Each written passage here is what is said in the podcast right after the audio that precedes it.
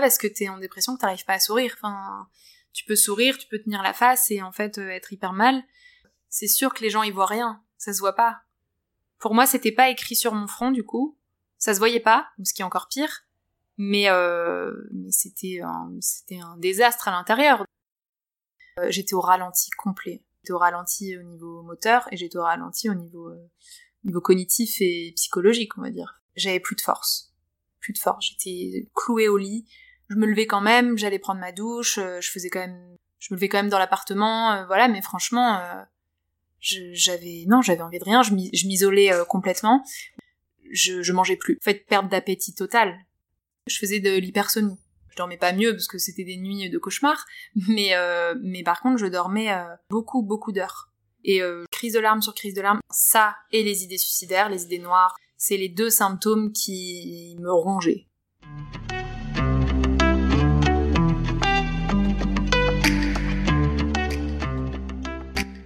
Bonjour et bienvenue sur Ouvrir la boîte, le podcast où on parle santé mentale. Moi, c'est Canel, votre hôte, et dans chaque épisode, je donne la parole à une personne concernée par un trouble de santé mentale, une neuroatypie, ou ayant connu une épreuve de vie difficile. Il ou elle vient nous raconter son histoire, témoigner, sans phare et sans tabou.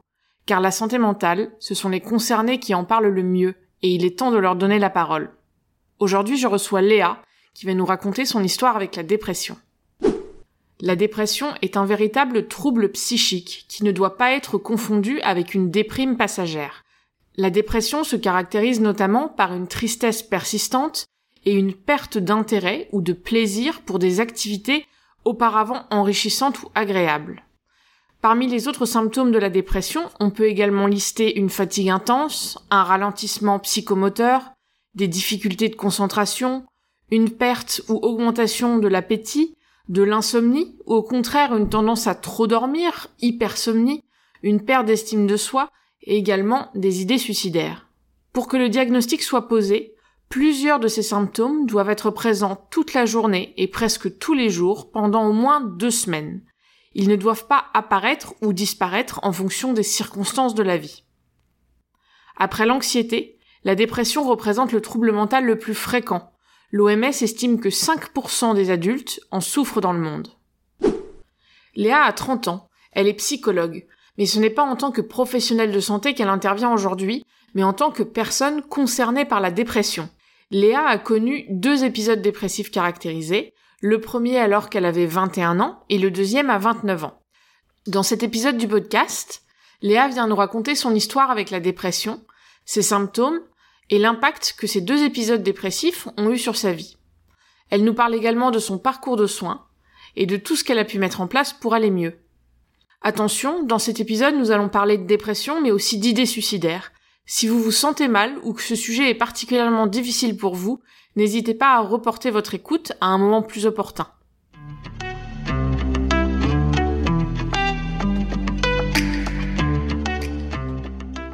Ce podcast vous est présenté par Tuki, la première plateforme française de groupe de parole en ligne. Tuki vous permet de rejoindre un groupe de parole, en ligne et en tout anonymat, sur la problématique qui vous concerne, afin d'échanger avec des personnes qui vous comprennent car ils traversent les mêmes épreuves. N'hésitez pas à vous rendre sur le site weartuki.com afin d'en savoir plus et à nous suivre sur Instagram où nous partageons tous les jours des informations et témoignages sur la santé mentale. Tous les liens sont en description de l'épisode. Allez, maintenant, on va ouvrir la boîte de Léa.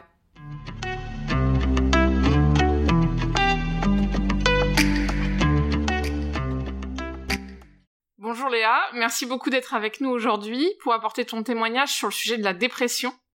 Pour commencer, est-ce que tu pourrais te présenter brièvement? Alors bonjour, je m'appelle euh, je m'appelle Léa, j'ai 30 ans euh, et je suis psychologue je connais la dépression euh, des deux côtés, on va dire. Merci. Donc, si tu viens témoigner aujourd'hui, c'est effectivement que tu es concerné par la dépression, pas en tant que professionnel de santé, mais en tant que personne concernée. Est-ce que tu peux nous dire plus sur ton histoire avec ta, la, avec la dépression? Alors en fait, j'ai fait euh, deux épisodes dépressifs caractérisés, comme on, comme on appelle ça euh, d'un point de vue professionnel, on va dire. Donc, j'ai fait un épisode dépressif en 2014 Et j'en ai fait un autre en 2022, en 2021-2022, euh, de manière totalement euh, imprévisible. Et entre mes deux épisodes dépressifs, j'ai même oublié que j'avais fait une dépression. Enfin, je veux dire, c'était réglé pour moi. J'en étais sortie et voilà, je pensais pas en refaire un jour. La première dépression, donc, euh, bah, en fait, je venais de commencer ma licence de psychologie. Donc c'était suite à une, réorientation. Voilà, j'avais fait une licence d'économie et, et euh, je m'y retrouvais pas du tout et j'ai voulu euh, me tourner vers la psychologie. Et aussi parce qu'en fait je pense que je ressentais déjà une sorte de mal-être et beaucoup d'anxiété. Déjà j'étais pas au bon endroit à mon sens. Et dans la dépression pour moi il y a beaucoup de questionnements au niveau de la, la place qu'on a. Ça je l'ai compris plus tard. Je me sentais pas en accord avec ce que je faisais. J'ai voulu tout recommencer. Et je pense que le fait d'avoir été euh, aussi assez mal à ce moment-là mentir à moi-même, tout ça sans en avoir forcément conscience, ça m'a poussé aussi à faire des études de psycho. Donc moi j'ai toujours qu'on se tourne jamais par hasard vers la psychologie. Comme on dit, les cordonniers sont les plus mal chaussés, donc euh, ça, en tout cas ça, ça, ça c'est pas parce qu'on est psy que ça protège euh, de la dépression. Donc ma première dépression c'était euh, en 2014, j'ai été au milieu de ma première année de licence. Enfin à ce moment-là j'y connaissais rien clairement. J'y connaissais rien euh, à la dépression. Ça faisait peut-être un an que j'étais très très très anxieuse euh, physiquement. En fait, j'avais euh, j'avais comme une respiration coupée, mais c'était constant, comme si mon corps était bloqué, n'arrivait plus à respirer, tout le temps en fait. Donc j'étais tendue tout le temps.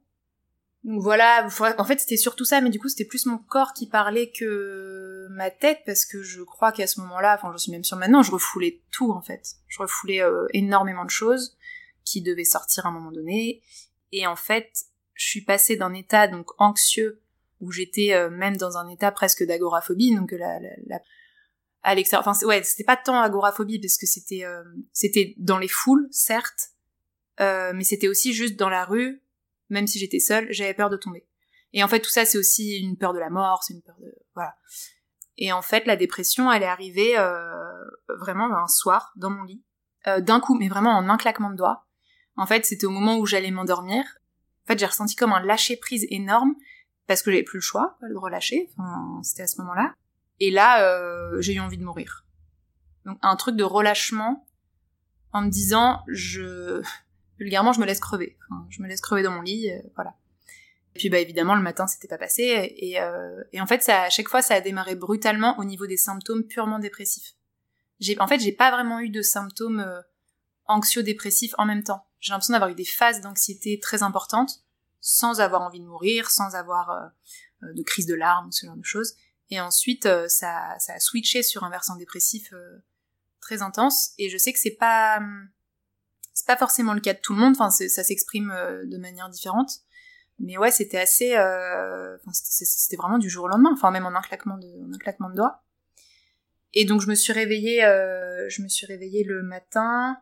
Bon après c'est des souvenirs qui sont flous, juste en fait je sais que pendant six mois minimum, en six, ouais six sept mois, euh, je faisais que pleurer en fait. Je faisais que pleurer, c'était même pas, je pouvais même pas le contrôler. Je vivais chez mes parents à l'époque, je pouvais pas le contrôler. C'était, euh, moi je voulais le cacher en fait ce que je ressentais, mais c'était pas possible. Enfin c'était pas possible, je faisais que pleurer. Une crise de larmes sur crise de larmes.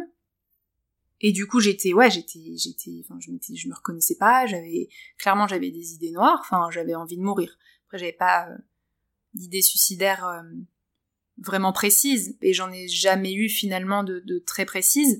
Mais voilà, j'avais, j'avais envie de mourir. Donc, euh, et j'avais envie que tout s'arrête d'un coup. Et, et en fait, pour moi, je, je me posais tout le temps la question de à quoi ça sert de vivre. Et je, je suis quelqu'un qui, enfin, je suis assez dans le contrôle en fait à la base. Et du coup, je cherchais partout sur internet quel est le sens de la vie, comment, enfin pourquoi on vit, pourquoi pourquoi il faut continuer de vivre, à quoi ça sert finalement, parce que bon, si c'est pour souffrir, à quoi ça sert Et en fait, j'ai fait une fixette sur ça, sur le fait de euh, juste pourquoi il faut vivre, à quoi bon, parce que de toute façon, on va mourir. Et en fait, et ça, c'est revenu aussi lors de ma deuxième dépression. Et cette question du sens, finalement, je l'ai, je l'ai jamais, euh, enfin, j'ai jamais vraiment trouvé. Enfin, en fait, je l'ai pas euh, moi, j'espérais euh, trouver la réponse dans des témoignages, dans ce genre de choses, ou en y réfléchissant. Mais tant que tu souffres, bah le sens tu le trouves pas en fait. c'est une fois que une fois que tu vas mieux, tu te rends pas compte vraiment de pourquoi tu as envie de vivre. juste instinctivement, n'importe quel humain, il y a une pulsion de vie qui est là, et t'as le sens qui revient sans savoir vraiment l'identifier. C'est juste que la souffrance est plus apaisée. Et donc cette première dépression, ouais, ça a duré 6-7 mois de manière intense où je me suis beaucoup isolée et en fait je faisais une fixette aussi, j'ai une tendance un peu obsessionnelle sur les bords, hein. euh, je faisais une fixette sur le fait de m'en sortir seule. Enfin, il fallait que je m'en sorte seule, sinon j'étais foutue dans ma vie parce que je serais dépendante. Euh... Je pense que c'était un peu comme ça que je le pensais, parce que je, je voulais absolument m'en sortir seule. Donc je regardais sur internet comment m'en sortir seule. Hein, et puis bah à chaque fois, euh, les conseils c'est non, c'est compliqué de s'en sortir seule. Et euh, malgré l'envie de mourir, j'ai quand même toujours euh, essayé de faire des choses. Donc faire du sport. faire du sport, euh, clairement, c'était juste horrible. Enfin, surtout, enfin déjà t'as pas de force, t'as as juste envie d'être dans ton lit. Donc ça, clairement, oui, tout le monde le, le, le conseille et je pense que c'est un, super antidépresseur. Mais clairement, moi, ça, ça n'a, enfin, ça n'a jamais été possible mmh. d'aller courir plus de 10 minutes dans la rue. Enfin, puis tu te demandes encore plus pourquoi tu cours. Enfin, si déjà le sens, la vie n'a pas de sens, euh, enfin courir c'est encore moins de sens quoi. Donc, euh, et puis il faudrait faire ça euh, trois fois par semaine, 45 minutes. Enfin, c'est pas possible. après il y en a qui peuvent réussir et tant mieux. Hein. et en fait je parlais pas, clairement. Je parlais pas. Je disais que ça allait pas parce que je pleurais devant mes parents, donc je pouvais pas le cacher. Mais je n'arrivais pas à dire ce qui n'allait pas. Et je crois que je je prenais conscience quand même des choses, mais j'avais tellement refoulé que c'était pas, je sais pas, c'était pas, c'était pas encore conscientisé et je pouvais même pas les verbaliser. Et je voulais même pas aller voir de psy. Enfin, je, je voulais m'en sortir seule, quoi. Et tu avais mis le mot dépression sur ce que tu vivais? En fait, non, parce que bon, déjà, ouais, je, bon, dépression, on entend dépression partout, mais on peut facilement dire ah, je suis en dépression, mais non. Enfin, non, il y a dépression et dépression. En fait, je savais pas trop, juste je, je mettais un peu mes symptômes en fait, je m'étais comment faire quand on a envie de mourir, comment faire, euh, et en fait, bah oui, bien sûr, je suis tombée sur des trucs euh, où on disait bon bah là, euh, enfin, allez aux urgences si jamais vous avez envie de de passer à l'acte, vous souffrez de dépression sévère, euh, voilà, je faisais des tests. Donc le terme dépression, je l'ai assez vite mis quand même, parce qu'après, je en plus j'étais j'étais en psycho, donc je veux dire, je voyais, je le voyais un peu en cours, je pense à cette époque. T'avais quel âge lors de ce premier épisode? J'avais euh, 21 ans. Et euh, bah, t'as mentionné que tu, tu pleurais beaucoup, que t'avais des idées noires. Est-ce que t'avais d'autres symptômes? Comment se passait un peu une journée typique dans ta vie à l'époque? Alors, du coup, lors de cette première dépression? Ouais.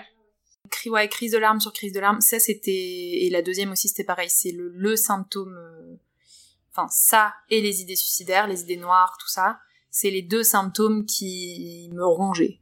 C'était euh, vraiment euh, surtout les idées noires en fait. J'arrivais pas à, les dégager, on va dire. Sinon, euh, la première, j'avais j'avais plus de force, plus de force. J'étais clouée au lit. Je me levais quand même, j'allais prendre ma douche, je faisais quand même, je me levais quand même dans l'appartement, voilà. Mais franchement, j'avais non j'avais envie de rien je m'isolais complètement oui et ça ça m'a fait ça aussi surtout la première dépression je, mangeais plus clairement. Enfin, je mangeais, mais pas. En fait, perte d'appétit total. Et étrangement, paradoxalement, alors ça dépend des gens, encore une fois, je, je dormais beaucoup mieux. Je faisais de l'hypersonie. Donc, euh, enfin, je dormais mieux. Je dormais pas mieux parce que c'était des nuits de cauchemar, mais euh, mais par contre, je dormais euh, sûrement plus profondément et beaucoup beaucoup d'heures. Alors que mes phases d'anxiété, enfin normalement, j'ai toujours fait des insomnies. jusqu'à 2 heures du matin, enfin voilà, toujours j'ai toujours fait des insomnies et, euh, et en fait, quand j'ai fait mes dépressions, ben, hypersomnie du coup. Donc euh, juste, je pense, le corps et le cerveau complètement épuisés. Et mais il y en a pour qui c'est l'inverse. Hein. Il y en a pour qui c'est, ils ont toujours bien dormi et une dépression euh, bah, déclenche des insomnies. Enfin, c'est tellement différent d'une personne à l'autre. Et est-ce que tu avais eu des hum, symptômes physiques peut-être? Bah en fait, l'anxiété s'était calmée. Donc après, c'était vraiment le, le, le sentiment d'être euh, vide, tu vois, d'être vide, mais même corporellement en fait. Euh, j'étais au ralenti complet. J'étais au ralenti. Euh, j'avais pas vraiment de force quoi, donc j'étais au ralenti au niveau moteur et j'étais au ralenti au niveau euh, niveau cognitif et psychologique, on va dire. Enfin, après j'ai pas eu de, par exemple, j'ai pas eu de douleur ou j'ai pas eu de de choses. euh, Non, ça j'ai pas eu. Les symptômes physiques en fait étaient pires euh, avec l'anxiété, qui était paralysante. Enfin, Hmm. euh, sauf que quand quand j'ai fait mes dépressions, euh, même si mes phases d'anxiété étaient juste horribles, je priais pour que ça ça redevienne de l'anxiété et plus de la dépression. Hmm. Parce que je me disais au moins, même si c'était horrible, j'avais pas envie de mourir. Enfin, c'était ça le plus important. Hmm.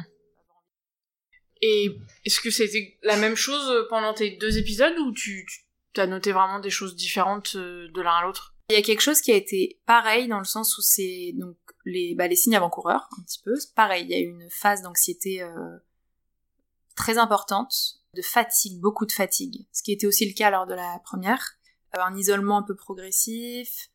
Et euh, et en fait ça s'est arrivé bon sans prévenir encore une fois. Et pareil un claquement de doigts.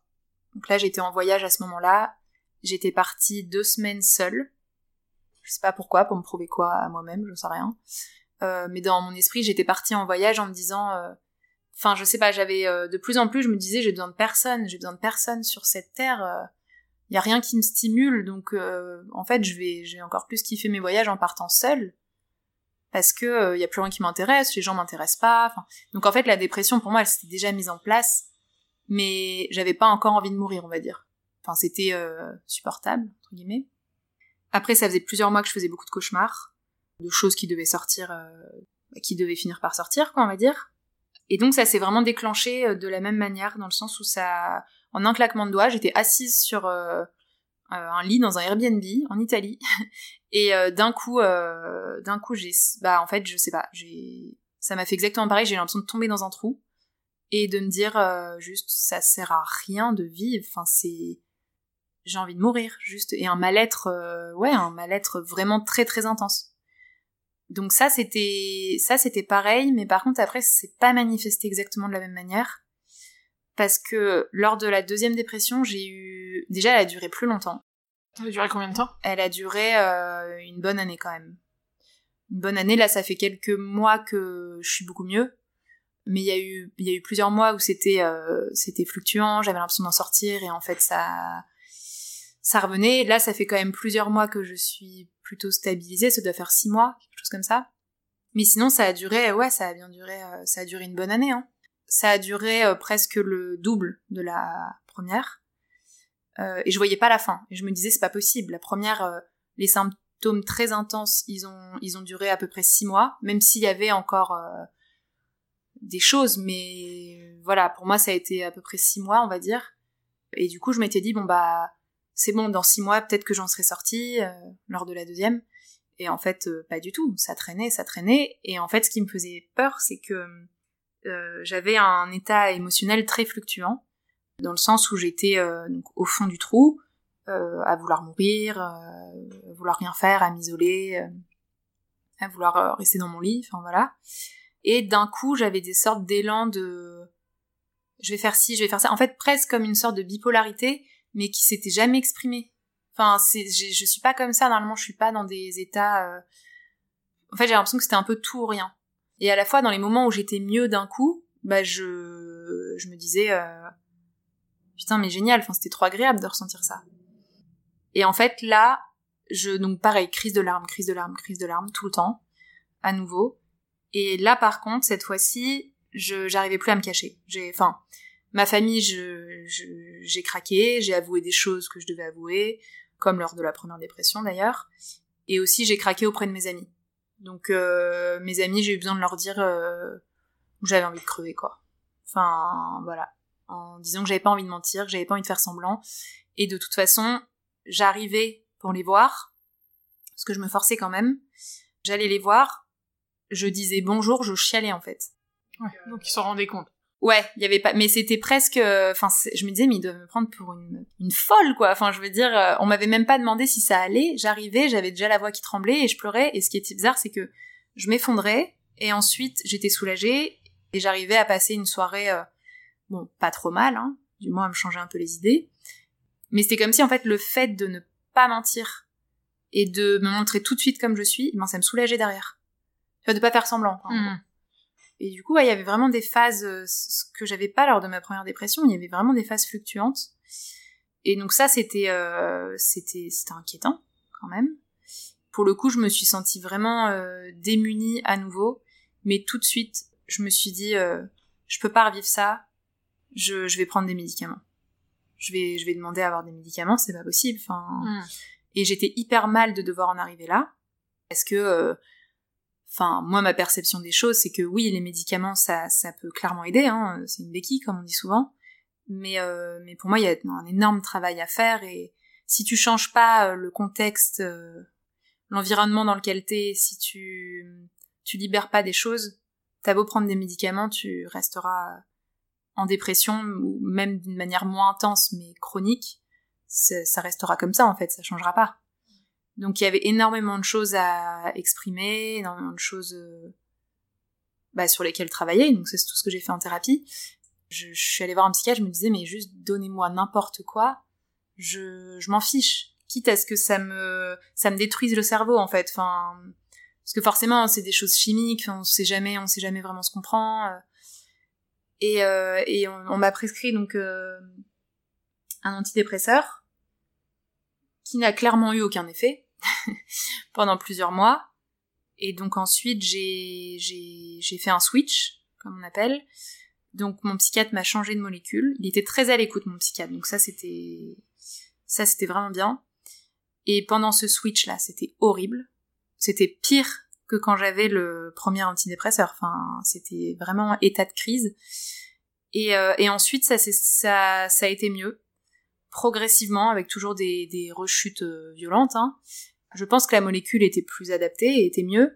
Mais je sais aussi que c'est un moment où j'avançais beaucoup dans mon travail thérapeutique, beaucoup euh, bah, en analyse j'avançais énormément donc euh, donc c'est c'est un peu difficile de savoir si c'est les médicaments si c'est enfin c'est un tout en fait c'est une prise en charge globale hein, parce que en vrai en fait je pense que j'ai tout fait mais vraiment tout j'aurais pas pu faire plus pour euh, arriver à m'en sortir enfin je sais à quel point c'est dur de faire des choses mais dans le sens où je pouvais pas faire plus mais c'était euh, en fait, c'était presque facile parce que je juste je relâchais. Enfin, ce que je faisais, c'était m'ouvrir aux autres et euh, arrêter de faire semblant et juste craquer complètement. Mais en fait, c'est ça qui m'a sauvée, clairement. Enfin, c'était le fait de le fait de plus faire semblant qui m'a sauvée. Et t'as mentionné plusieurs fois que finalement c'est aussi par la parole, donc justement avec ton entourage que tu libérais, t'avais des choses que tu tu, tu cachais, que tu portais, des, tu, tu mentionné les cauchemars. euh. Bah alors du coup, la première dépression, bon, il y avait forcément des trucs euh, de l'enfance, ce genre de choses, mais la première dépression, en fait, euh, j'ai j'ai pris conscience de mon homosexualité. En fait, c'est ça qui devait sortir, clairement. J'ai en fait, j'étais en couple avec un avec un garçon depuis deux ans. Le truc un peu cliché, euh, le, le mec qui correspond aux attentes de mes parents, qui est euh, super avec moi, le même schéma parental euh, que mes parents, enfin voilà. Tout pour faire plaisir aux autres, on va dire. Et, euh, et clairement, je me mentais complètement à moi-même. Je n'avais pas de désir, je n'étais pas attirée. Enfin, et du coup, j'ai fini par le quitter. J'en pouvais plus. Mais c'était très difficile de renoncer à bah à ce schéma de vie un peu parfait. Euh, J'avais tout prévu, voilà. Et en fait, quand donc quand je l'ai quitté, c'est le soir même que j'ai eu ce déclencheur de dépression, de je veux mourir. Donc c'est bizarre parce que je l'ai quitté, mais j'étais pas triste de le quitter. En fait, je l'aimais pas. Je, je pouvais plus, je pouvais plus le supporter. Enfin, je pouvais même plus dormir avec lui. C'était, horrible. Mais c'est là que du coup, il y a eu ce déclencheur. Et en fait, parce que je pense que je me suis dit, juste, je peux plus me mentir à moi-même. euh, j'aime les filles et je fais comment? Je fais comment? Parce que c'était juste un, enfin, mes parents sont, sont, en fait, ils sont ouverts d'esprit. Il y a pas de souci, ils sont très tolérants, mais, euh, mais jamais ils auraient pensé ça, en fait. Enfin, ça se voit pas forcément, donc euh, voilà. Et en fait, euh, je l'ai je l'ai pas dit. Je l'ai pas dit, je l'ai je l'ai caché pendant encore des années.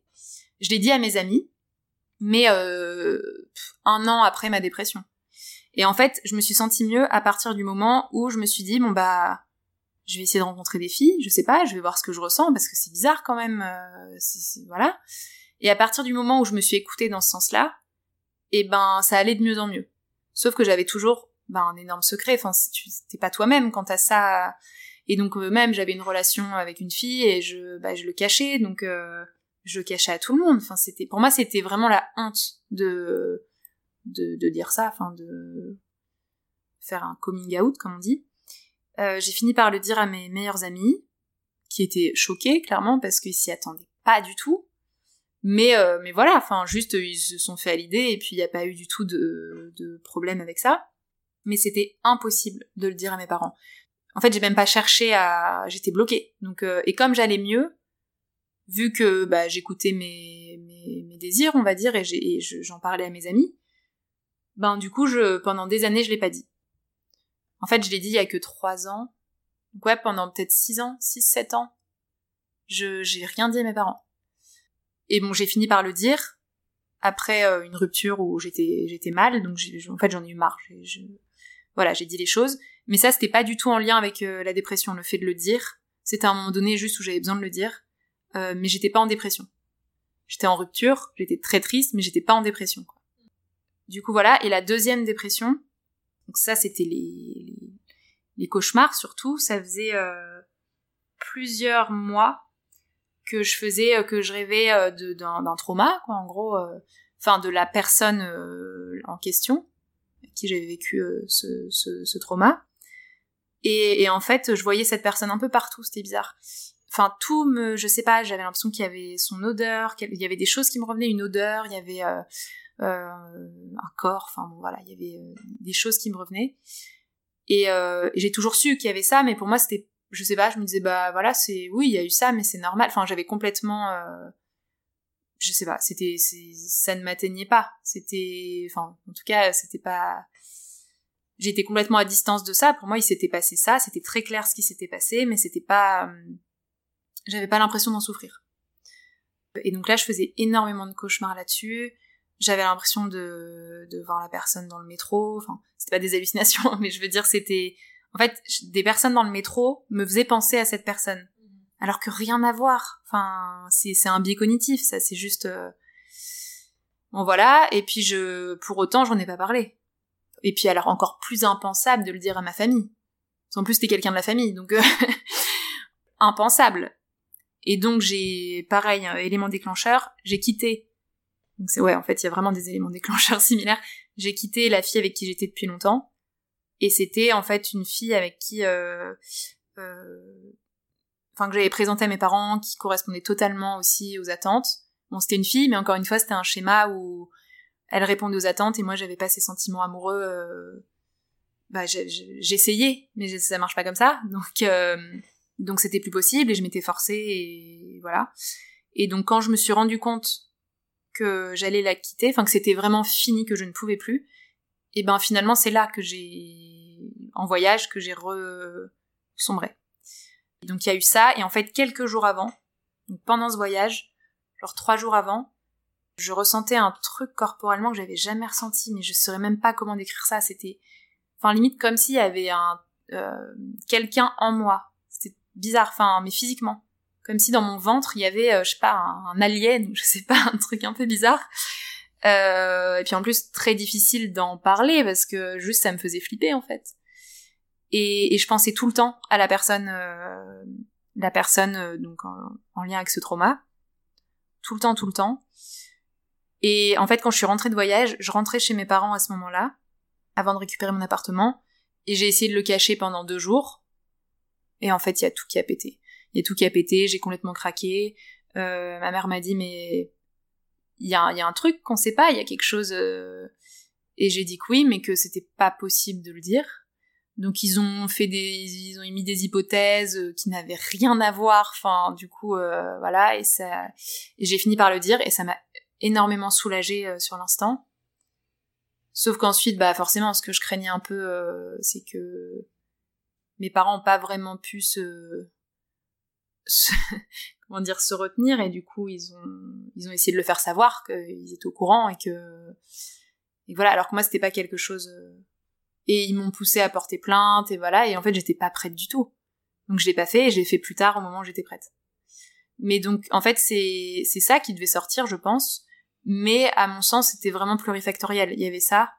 Il y avait à nouveau ce, schéma que je reproduisais, hein, parce qu'on reproduit tous inlassablement euh, les mêmes schémas jusqu'à comprendre que, c'est une connerie. mais inconsciemment, parce qu'en plus je le sais, mais évidemment j'ai refait les mêmes conneries.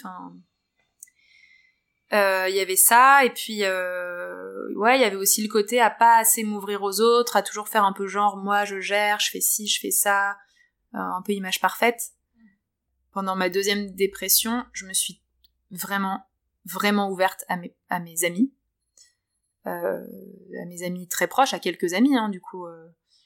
Et en fait, ça, ça a permis de créer des liens beaucoup plus forts, qui sont maintenant beaucoup plus profonds et beaucoup plus forts et qui, je me suis rendu compte, ça permet aussi aux, aux autres, du coup, de se confier aussi. Parce que, en fait, tout le monde se, se dit, bah non, je vais pas dire ça, la personne a l'air bien, ou machin, puis c'est la honte. Et en fait, euh, non, ça, moi, ça m'a créé des amitiés juste plus profondes, quoi. Donc, euh, On est tous concernés. On a tous, euh, d'une manière ou d'une autre. bah oui, sauf que, bah, ouais, on est dans une société où tout le monde euh, fait un peu comme si euh, tout était ok, on arrive à gérer dans son coin. et en fait, bah non, tout le monde a des problèmes, tout le monde a des souffrances qu'on connaît pas en plus.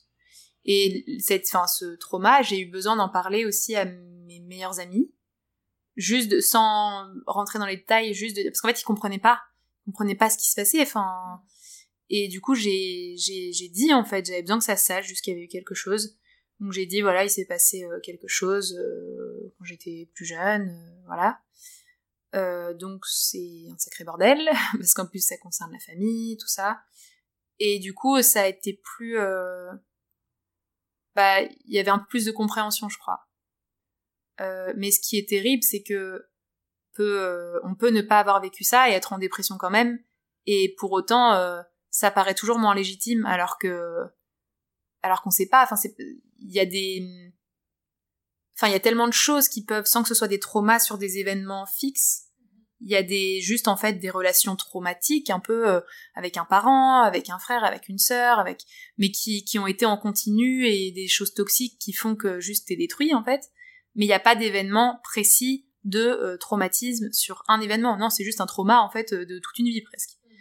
Et le problème, c'est que, bah ouais, les, les personnes qui font une dépression à cause de tout ça, sont pas, elles sont pas reconnues vraiment. euh, on comprend pas. On dit euh, bon bah voilà, euh, bah non, mais si ça va pas avec ta mère et que c'est toxique, bah coupe les liens. Bah non en fait, enfin c'est pas. Et, ouais, toi, t'as vu une vraie différence dans la réaction de tes proches quand ils ont compris, entre guillemets, euh, pourquoi. Ouais, mais je pense que c'est pour ça que j'avais besoin de le dire aussi. Parce que, euh, en fait, euh, oui, enfin, déjà, ça devait sortir, hein, je faisais trop de cauchemars à ce sujet. Et du coup, ils ont, ouais, ils ont aussi, ils ont mieux compris. Et bon, bien sûr, ça les a fait paniquer, hein. Et pour le coup, j'ai parlé de mes idées noires à mes parents. Chose que je n'avais pas du tout, enfin, j'avais pas du tout fait ça lors de la première dépression. Et là, je voulais tout dire. En fait, j'ai tout, j'ai tout dit, j'ai totalement craqué, j'ai tout dit. Et puis dire ça à ses parents, euh, ils sont très protecteurs, donc dire ça, euh, bah, dire ton enfant te dit ça, euh, tu le laisses plus sortir. Tu, t'as peur. Et mais ça, ça va. Ils étaient, oui, ils m'envoyaient des, des SMS H24, mais ils m'ont pas retenu, retenu chez eux. Et ils ont tout, tout, tout fait pour moi. Mais il y a un côté du coup encore plus culpabilisant parce que forcément. euh, ta famille euh, qui est là pour toi, qui, il y en a qui ont pas cette chance-là. Et ça doit être extrêmement dur parce que moi je sais pas comment j'aurais fait. Et je savais même pas, je me disais j'ai un entourage, j'ai des proches, des amis qui sont, euh, qui sont géniaux, qui me comprennent. Alors je me suis rendu compte que certains amis, clairement, dans le fond, ne comprenaient pas, ou que ça avait, en fait, ils comprenaient parce que bon voilà, mais que ça avait une date de péremption, le truc. Tu vois? c'était, euh, c'était, ah ok, ça va pas, euh, bon, dans trois mois, euh, max, grand max, c'est fini, sinon c'est chelou. Et ça, je m'en suis rendu compte, et en fait, du coup, c'est encore plus dur parce que bah, ça passe pas, donc toi déjà t'as peur, et en plus de ça, euh, tu vois que euh, bah, tu vois que pour pour certaines personnes, c'est pas c'est pas tolérable et et en plus, c'était des personnes à qui je me confiais pas énormément, donc finalement. Oui, tu leur faisais pas porter, mais Mais non, en fait, il m'avait vu pleurer à quelques reprises, mais je me confiais pas du tout sur euh, euh, ce que je ressentais profondément. C'était à, d'autres amis euh, à qui je me confiais, à trois amis en particulier, et eux, ils ont, enfin, je, sais pas, j'aurais pu être en dépression pendant cinq ans, je pense qu'ils ils seraient encore là, quoi. Enfin, juste euh, la, la tolérance, la bienveillance et accepter que ça puisse durer. Peu importe, tu restes notre ami en fait. C'est ça, c'est comme ça que je l'ai, Mm, mm. que je l'ai senti. Et, et en fait, c'est hyper important de ressentir ça. Si tu sens que t'as une date limite, une deadline pour être guéri, puis bon, guéri, c'est un grand mot, mais euh, Ouais. Et tu, tu mentionnais la, la culpabilité. Est-ce Ouais. que t'as beaucoup culpabilisé euh, pendant la première, la deuxième, peut-être différemment, mais. bah la culpabilité, euh, je pense, elle est inhérente à la dépression. Hein. C'est le trait, euh, je pense, que c'est le le- l'un des traits, les, des sentiments les plus importants. Donc euh, j'ai beaucoup culpabilisé de pas, bah, de me dire j'ai j'ai tout. Ça, je pense que beaucoup le ressentent. J'ai tout, mais je suis mal. Donc j'ai tout. euh, je me disais, en fait, je me disais vraiment, c'est honteux d'être mal pour ce que j'ai vécu au niveau du, du trauma, par exemple alors que certaines personnes ont vécu mais mille fois pire. Je me disais mais c'est pas possible, je suis une merde en fait. Enfin, je, je- ça, ça prend toute une ampleur alors que c'est rien, c'est pas, c'est pas grave. euh, voilà, je devrais juste passer à autre chose. Euh, la culpabilité de, bah, de faire souffrir mes proches aussi. Enfin, mon frère, ma sœur, mes parents étaient, étaient mal de me voir comme ça et, et ça les angoissait et, et je me mets à leur place. Hein. J'aurais eu mon frère ou ma sœur euh, dans cet état-là, j'aurais passé une année horrible. hein. Enfin, tu te dis, euh, mon frère ou ma sœur a des idées noires, mais tu, j'aurais pas dormi. C'est, non, c'est pas facile. Et puis je me disais, je suis pas une bonne amie du coup parce que parce que je fais juste chier les gens en fait. Euh, J'arrive, je pleure, euh, ok, super. Voilà. Et finalement, bah non, finalement, c'était pas. Bah après, j'ai eu de la chance sur ça. En fait, je me disais, j'ai des parents qui finalement comprennent parce qu'ils en fait, ils veulent juste que je sois heureuse, donc ils comprenaient, même si dans le fond ils comprenaient pas trop. Mais bon, ils acceptaient le truc, ils m'ont pas, ils m'ont pas rejeté. Euh, ils sont plutôt euh, un peu parents poule, donc euh, ils m'ont peut-être trop couvé d'ailleurs, je sais pas. Et, euh, et j'ai eu des amis, euh, les trois amis à qui je me suis beaucoup confiée, c'était, ouais, ils ont, enfin, ils ont vraiment eu la réaction, euh, l'attitude parfaite. J'aurais pas pu espérer mieux.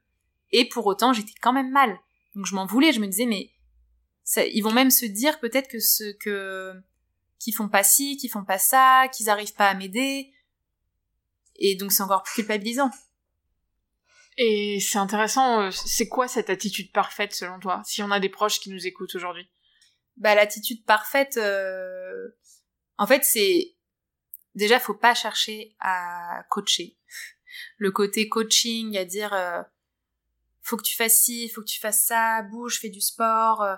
En fait tous les trucs qu'on trouve sur internet là, euh, oui bien sûr ça peut être suggéré, mais moi ce qui me faisait du bien, c'était quand mes amis ou ma famille me disaient ok bah c'est écoute c'est comme ça, tu t'en sortiras quand tu t'en sortiras je sais que tu vas t'en sortir, euh, voilà.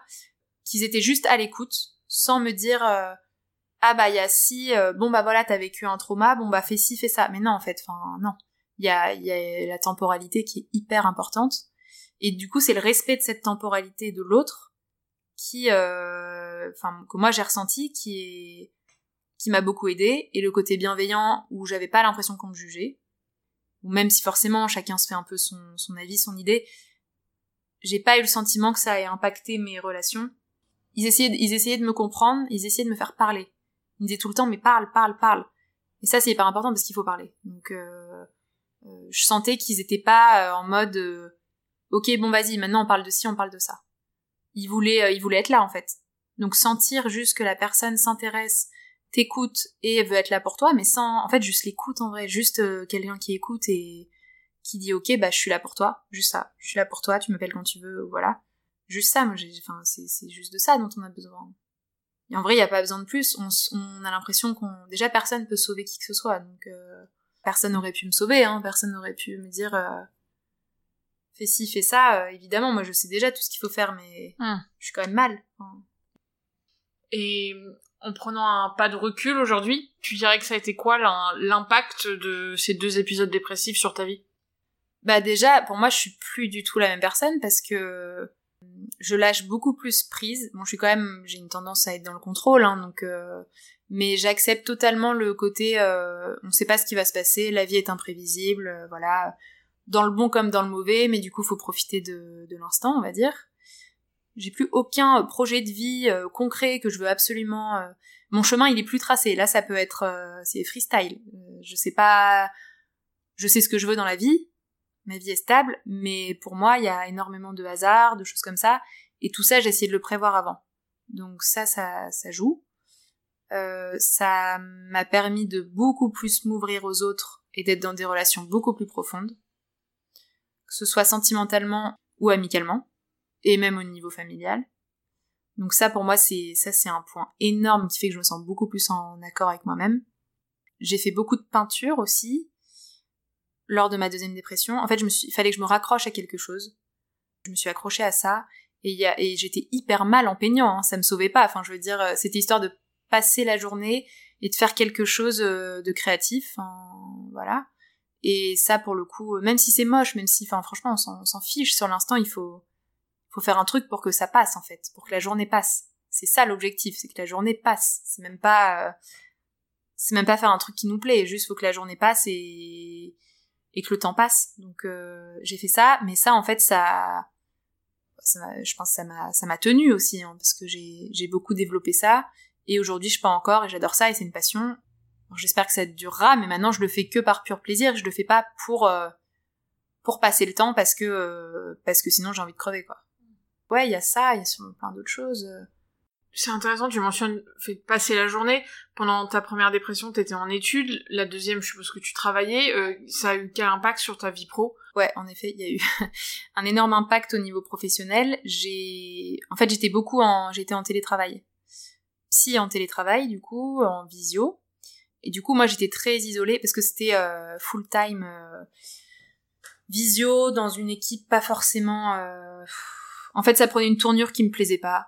Qui, j'étais pas en accord avec mes valeurs et mes principes éthiques, on va dire.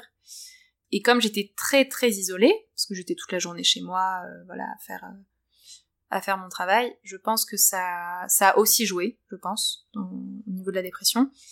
Et, euh, et en fait, je, continuais pour autant euh, les, les, trois premières semaines à travailler. Je sais même pas comment j'ai fait.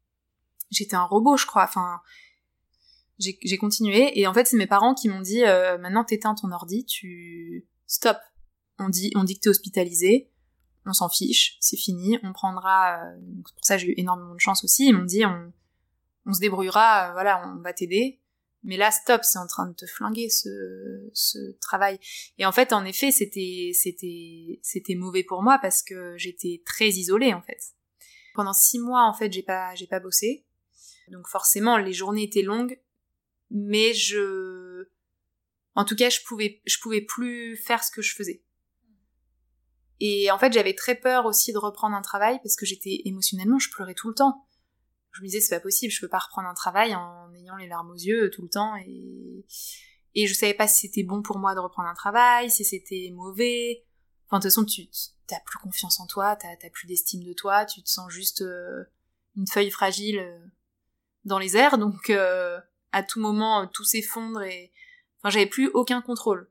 Donc je me suis dit je pour l'instant je prends ce qu'il y a à prendre, je j'accepte l'aide de mes parents, ils m'ont ils m'ont beaucoup incité euh, et il y a quelque chose du coup qui m'a énormément aidé aussi, c'est les groupes de parole. Euh, et ça, je l'ai pas fait tout de suite. Pourtant, je sais, je sais à quel point, je savais que ça existait, je, je sais à quel point c'est, c'est important, et je me sentais très très seule dans ce que je vivais. Parce que les gens ont beau comprendre, et, et mes amis étaient là, ma famille aussi, ben eux, ils, ils savent pas ce que c'est des idées noires. Ou alors, euh, mon père en l'occurrence le savait, mais il le verbalisait pas, donc euh, et j'avais besoin, en fait, j'avais vraiment un besoin de parler à des gens qui ressentaient cette, cette envie de mourir et ces questionnements sur le sens de la vie. Et ça, euh, ben, ça se trouve pas dans la rue. Enfin, je veux dire, euh, on va pas demander aux gens s'ils ont envie de mourir. Donc, euh, du coup, je, me suis lancée. Je suis allée à un groupe de parole avec l'association France Dépression. Et en fait, donc j'ai fait peut-être une dizaine de groupes, je crois. C'était une fois par semaine. Et, euh, donc dès le premier groupe, en fait, moi, je j'arrivais pas à parler, j'arrivais pas à m'exprimer. Juste, je me suis euh, assise sur la chaise, on était dans un jardin, et donc les gens parlaient. Voilà, ils racontaient euh, leurs symptômes, donc des histoires totalement différentes, des symptômes différents mais similaires à la fois. Et le juste le fait en fait d'écouter et de bah de me rendre compte que j'étais pas seule. Et en plus de ça, je me rendais compte que c'était des personnes, enfin tu les croises dans la rue, tu te dis pas qu'ils sont en dépression. Tu te dis pas ils sont ouais ils sont pas nets, il y a un truc bizarre, voilà. Non, c'est des personnes comme tout le monde. Enfin, et du coup, il y a eu un côté où je me suis dit, ok, en fait, on voit rien chez les autres. On voit rien. On croise des gens, on a l'impression que tout le monde est heureux, mais pas du tout. Et, ça, ça m'a beaucoup aidé parce que, en fait, je me suis jamais vraiment exprimée dans les groupes de parole. J'ai juste écouté. Et, euh, et ça me faisait un bien, mais fou. Je sortais de là, j'étais, j'étais trop bien. Et en fait, j'avais envie de, du coup, d'aller boire des verres avec, euh, avec ces personnes-là de créer des liens avec ces personnes-là, parce que je savais qu'en fait, euh, bah, je pouvais être mal et je pouvais, euh, mais du coup, j'étais mieux, parce qu'il y avait pas, il avait pas à faire semblant, c'est des personnes qui comprenaient. Donc après, j'ai été un peu à l'initiative de, de, sorties, euh, de trucs simples, juste aller dans un parc, enfin simple. Quand t'es en dépression, c'est énorme, mais mais aller dans un parc, faire un petit pique-nique, parce que la majorité travaillait pas non plus. Et ça, ça m'a beaucoup aidé de faire des nouvelles rencontres, mais des personnes qui, avec qui t'as pas besoin de faire semblant en fait. Hmm. Et t'as pas besoin d'expliquer peut-être aussi. Ouais, exactement. Pas besoin. Et puis tu te rends compte que c'est tellement différent d'une personne à l'autre. Puis quand tu vis une dépression, tu peux pas ne pas être tolérant avec les autres. Tu sais à quel point c'est violent. Donc, euh... enfin, il y avait une bienveillance qui était euh... qui était là, qui était hyper euh, très puissante et qui a été très importante. Et, tout le monde le vivait de cette manière aussi. Enfin, c'était franchement et je, et je regrette de pas l'avoir fait plus tôt. Parce que je l'ai fait trois mois avant justement de me lancer pour retrouver un travail. Mais du coup, après, je pouvais plus y aller. Je voulais continuer d'y aller, mais les horaires, c'était pas possible par rapport au travail. Et je pense que ça m'aurait fait du bien déjà avant, mais ouais. Et tu dis que quand tu les as vus, tu dis bah finalement, c'était personnes qui avaient l'air normal. Est-ce que toi, tu tu te sentais anormal T'avais l'impression que c'était écrit sur ton front euh, ou, au contraire non? Bah en fait je me disais euh, c'est sûr que les gens ils voient rien, ça se voit pas. Puis c'est pas parce que t'es en dépression que t'arrives pas à sourire. Enfin tu peux sourire, tu peux tenir la face et en fait euh, être hyper mal. Donc c'était plus pour moi c'était pas écrit sur mon front du coup, ça se voyait pas, ce qui est encore pire. Mais, mais c'était un, c'était un désastre à l'intérieur donc c'est comme s'il y avait vraiment une face cachée et, et qu'on peut pas montrer parce que sinon, euh, bah, ça fait chier tout le monde et voilà. Donc oui, je me sentais anormale, mais je savais que ça se voyait pas. Bon, sauf quand j'étais en crise de larmes euh, H24, mais sinon j'arrivais à le cacher, hein, aux inconnus, euh, ça se voyait pas. Hmm. Mais tu te sens profondément anormal, oui c'est sûr. Et nul. Et juste, euh, tu te dis pourquoi je suis pas comme les autres. Et au début du podcast, tu as fait une phrase intéressante où tu dis que finalement la dépression, c'était aussi le, le questionnement de, la place qu'on a. Est-ce que tu peux nous en dire un peu plus? Ouais, en fait, j'avais l'impression que j'avais aucune place. Mais aucune, place dans la... En fait, moi déjà, je me suis toujours sentie énormément en décalage avec les autres. Ça, depuis toujours. Pour moi, je suis chelou, en fait, et perché, et du coup, je suis pas normale parce que j'ai besoin d'énormément de moments de solitude. Je suis très sensible. Je suis euh, tout ce qui est un peu bizarre aux yeux de beaucoup de personnes, on va dire. Et du coup, je, bah déjà, c'est le fait de pas trop savoir quitter parce que euh, j'avais beaucoup fait semblant de d'être une personne très extravertie, très normale, très machin, alors qu'en fait, euh, oui, j'ai une partie de moi qui est extravertie, mais introvertie à la fois et que je montrais pas et une sensibilité que je montrais pas du tout. Enfin, donc déjà c'était euh, je sais pas qui je suis et en plus je sais pas où est ma place parce que je n'appartiens à aucune catégorie entre guillemets de personnes parce que ça ça me stimule pas, ça non plus. Euh, j'ai besoin de ma solitude, j'ai besoin d'être dans ma bulle, j'ai besoin de euh, j'arrive pas non plus à construire des choses parce que euh, euh, j'ai trop besoin d'être seule. Enfin, plein de choses comme ça qui faisaient que je, je prenais conscience que j'étais pas à ma place. J'essayais d'être à la place de, des autres, en fait, mais ça me convenait pas. Donc, où était ma place? Et en vrai, je sais toujours pas où elle est, concrètement. Enfin, il n'y a pas de, je sais juste que je suis au bon endroit parce que, bah, parce que je suis, euh, je suis en accord avec ce que je ressens. Hmm. Et je me mens plus du tout à moi-même. Et en fait, je vis beaucoup mieux les choses. On croit que ça va être pire, mais c'est beaucoup mieux. Ouais, t'as enlevé le masque et finalement c'est plus facile au quotidien. Ouais, donc mais par contre je sais que je me sens toujours, voire même plus, encore plus en décalage avec les autres. Hein. Mais c'est juste que le décalage, du coup, euh, ben je le prends mieux. Je suis plus en mode bah c'est tout, c'est comme ça. Je suis un peu chelou. Euh. C'est pas grave. Enfin, c'est c'est comme ça. Je peux pas changer de toute façon. Donc, euh. et puis du coup, ça me permet de finalement, comme je fais plus semblant, ben je rencontre aussi des personnes un peu comme moi. Hmm. Parce qu'en fait, quand tu fais semblant, bah, ça matche pas avec les personnes qui sont, si tu, enfin, ça matche pas. Tu peux pas, les, les personnes vont pas voir ce que t'es aussi. Hmm. Et en fait, ouais, ça me permet de, de rencontrer quelques personnes qui, bah, qui ressentent aussi ce sentiment de décalage au niveau euh, de la stimulation au quotidien, euh, tous ces questionnements existentiels et, et philosophiques dont j'ai besoin. Moi, j'ai besoin de parler de ça, j'ai besoin de tout ça. Donc finalement, ça, ça a été l'impact positif de tout ça, c'est que ça t'a permis Ouais. de, de, de finalement être en accord avec toi-même. Bah, en vrai, si, enfin, sur l'instant, c'était juste horrible. J'aurais, j'aurais donné n'importe quoi pour, euh, pour être mieux, pour juste ne plus avoir envie de mourir. Mais vu là tout ce dont j'ai pris conscience et comment je vois la vie maintenant et comment j'accepte le côté incertitude et le côté euh, vas-y fuck, je suis comme je suis et c'est tout, euh, rien à battre en fait. Ben je, ça vaut, ça vaut le coup, ça vaut le coup. Ça valait la peine, on va dire. C'était horrible, mais et puis en fait je sais j'ai aussi accepté l'idée que pour moi on peut pas guérir totalement c'est un on peut en... bien sûr on peut en sortir mais on reste vulnérable une personne qui n'a jamais fait de dépression comme une personne qui en a déjà faite mais euh, plus il y a des changements qui se mettent en place plus il y a des prises de conscience des choses qui sont exprimées moins t'as de chances de faire de dépression d'en refaire mais ouais j'ai accepté l'idée que ben demain matin je peux me réveiller et euh, avoir des idées noires toute la journée et le surlendemain ça ira mieux. Hmm. Ou alors retomber en dépression. Et voilà, enfin le côté un peu de euh, on sait jamais en fait. On sait jamais et faut essayer de composer avec en se disant que ça va ça va passer à un moment donné. Du moins ça sera moins intense à un moment donné. Et je pense que maintenant aussi, tu tu t'écoutes peut-être plus quand tu vois des signes annonciateurs, et des choses comme ça. Mm. Tu te connais mieux. Ouais, ouais, complètement. Mais alors c'est marrant parce qu'en plus j'ai vu un peu des signes annonciateurs de plus d'épuisement un peu psychologique il y a pas très longtemps. Et en fait c'est des choses et c'est à nouveau je me suis dit, putain mais en fait je suis en train de reproduire un schéma là. Alors je m'étais promis euh, durant bah, toute cette année de dépression, de prise de conscience, tout ça, que plus jamais je ferais ci, que plus jamais je ferais ça. Et en fait, quand tu vas mieux, automatiquement, tu retournes vers des schémas. Et faut vraiment euh, être très vigilant là-dessus, parce que sinon on y retourne automatiquement. Ok, merci. Bon, je pense qu'on a fait un peu le tour sur euh, tout l'impact euh, sur ta vie.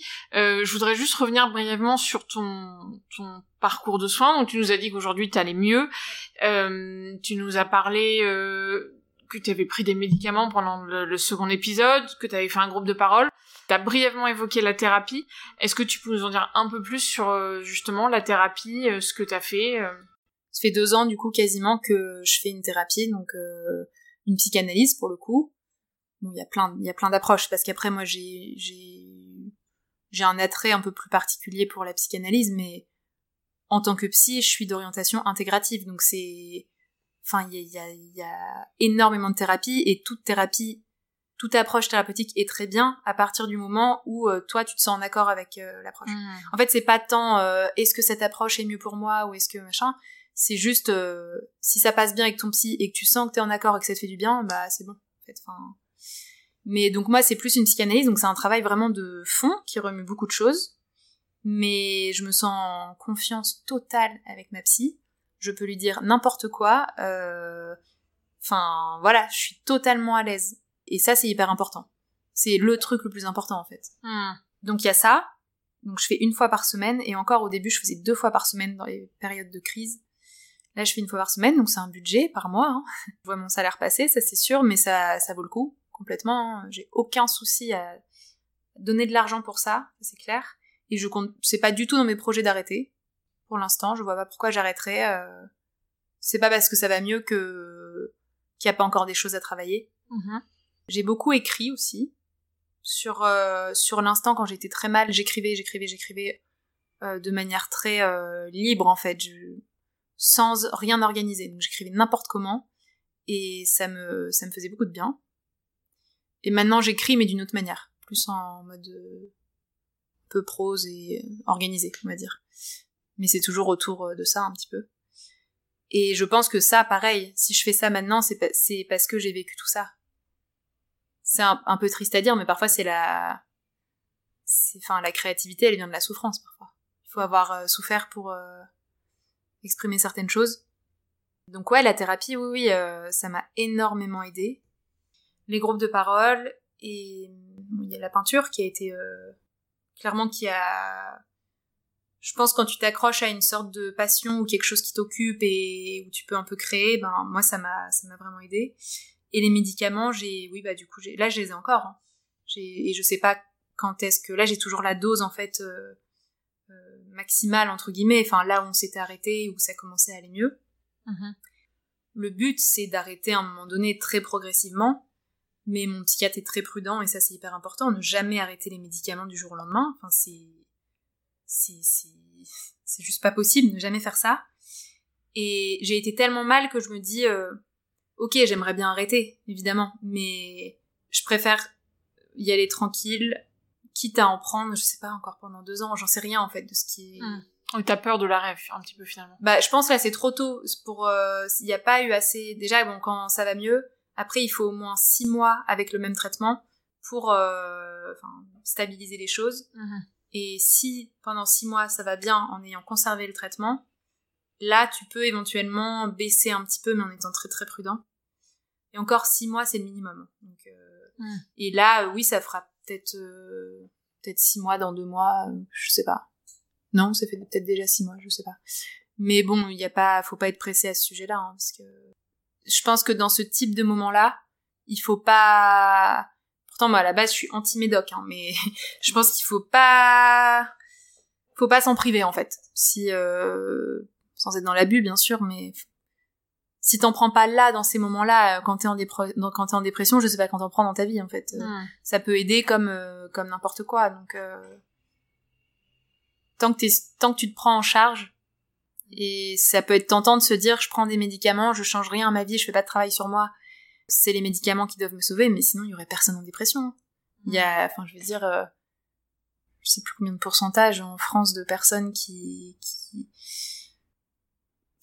qui sont sous médoc, euh, sous antidépresseurs, euh, sous, sous anxiolytiques, et pour autant ils, ils sont toujours euh, très mal. Hein.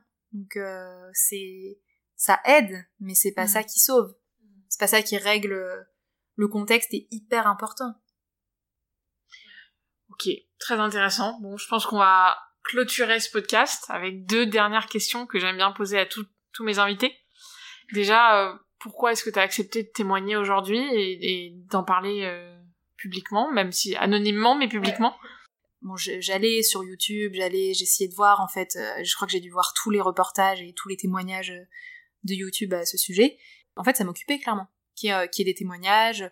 Donc je me dis si moi je peux en faire un et que ça peut éventuellement aider des personnes ou du moins rassurer et garder un peu espoir, bah voilà, c'est l'essentiel en fait. Hmm. Et en dernière question, est-ce que tu as un conseil à donner aux personnes euh, concernées par la dépression. Ben du coup, c'est pour le coup, c'est vraiment de pour moi la priorité, c'est de de s'ouvrir aux autres, je pense. De de pas faire semblant en fait. Vraiment ne pas faire semblant. En fait tu, tu si tu commences à faire semblant et à, vouloir le cacher mais enfin pour s'en sortir c'est c'est je sais même pas si c'est possible en fait. Je sais même pas parce que il y en a qui font preuve d'une force euh, incroyable hein, mais euh, mais pour moi il faut ouais il faut en parler il faut ça permet de voir qui est là pour toi ça fait un tri dans tes proches et accepter le fait que ça passera pas comme ça et qu'on n'y peut rien et que que par contre ça va nous apprendre beaucoup de choses pour être plus heureux derrière, même si sur l'instant c'est impossible, c'est juste impossible d'imaginer pouvoir être mieux. Enfin, euh, et je l'ai vécu. Et si on m'avait dit euh, dans un an tu tu diras euh, voilà tu feras un podcast pour sensibiliser et tout ça, j'aurais dit bah non en fait je je vais pas mentir j'ai envie de crever donc euh, Et là, c'est pas, là non, c'est pas le cas. Donc, euh, donc c'est, c'est possible clairement d'en sortir, du moins d'aller mieux et d'apaiser les symptômes. Mais faut, faut pas faire semblant. Faut, faut être authentique en fait, quitte à prendre le risque de perdre certaines personnes, parce que c'est des personnes qui peuvent pas comprendre, mais qui du coup sont pas là pour ce que t'es toi euh, dans ta globalité. Et, et se tourner vers des groupes, c'est hyper important. Ne pas s'isoler, mais donc certes voir ses amis proches qui, qui te connaissent, qui voilà, mais aussi et surtout rencontrer des personnes qui traversent la même chose. Parce que t'as beau être avec tes amis proches qui te comprennent et qui sont là pour toi, ils savent pas ce que c'est. Si certains savent, tant mieux, mais, mais s'ils savent pas ce que c'est, tu te sens extrêmement seul, en fait. Tu te dis, ok, ils sont là, mais ils savent pas. Ils savent pas, ils savent pas à quel point c'est horrible, en fait. Donc ouais, c'est vraiment euh, s'ouvrir aux autres et pas avoir peur de dire la vérité, en fait, de dire qu'il y a rien qui va et que... Et de verbaliser surtout les, idées noires. Hein. C'est hyper important de pas en faire tout un sujet tabou et c'est encore le cas... C'est encore le cas dans, dans, la société, hein. Et puis faire une thérapie. en tout cas, aller voir. Euh, après, un groupe de parole peut suffire en fait. Il y en a qui étaient au groupe de parole qui ne faisaient pas de thérapie parce qu'ils n'étaient pas forcément prêts, ou alors euh, euh, voilà pour X raisons. Mais il faut parler, donc il faut parler ou écrire. Mais la parole, c'est quand même ce qu'il y a de mieux, sans se mentir à soi-même. Bon, c'est un bon mot de la fin, je pense. Parler sans se mentir à soi-même. Merci beaucoup Léa pour ce témoignage. J'espère qu'il pourra aider d'autres personnes concernées par la dépression à se sentir moins seules et à parler. Merci à toi.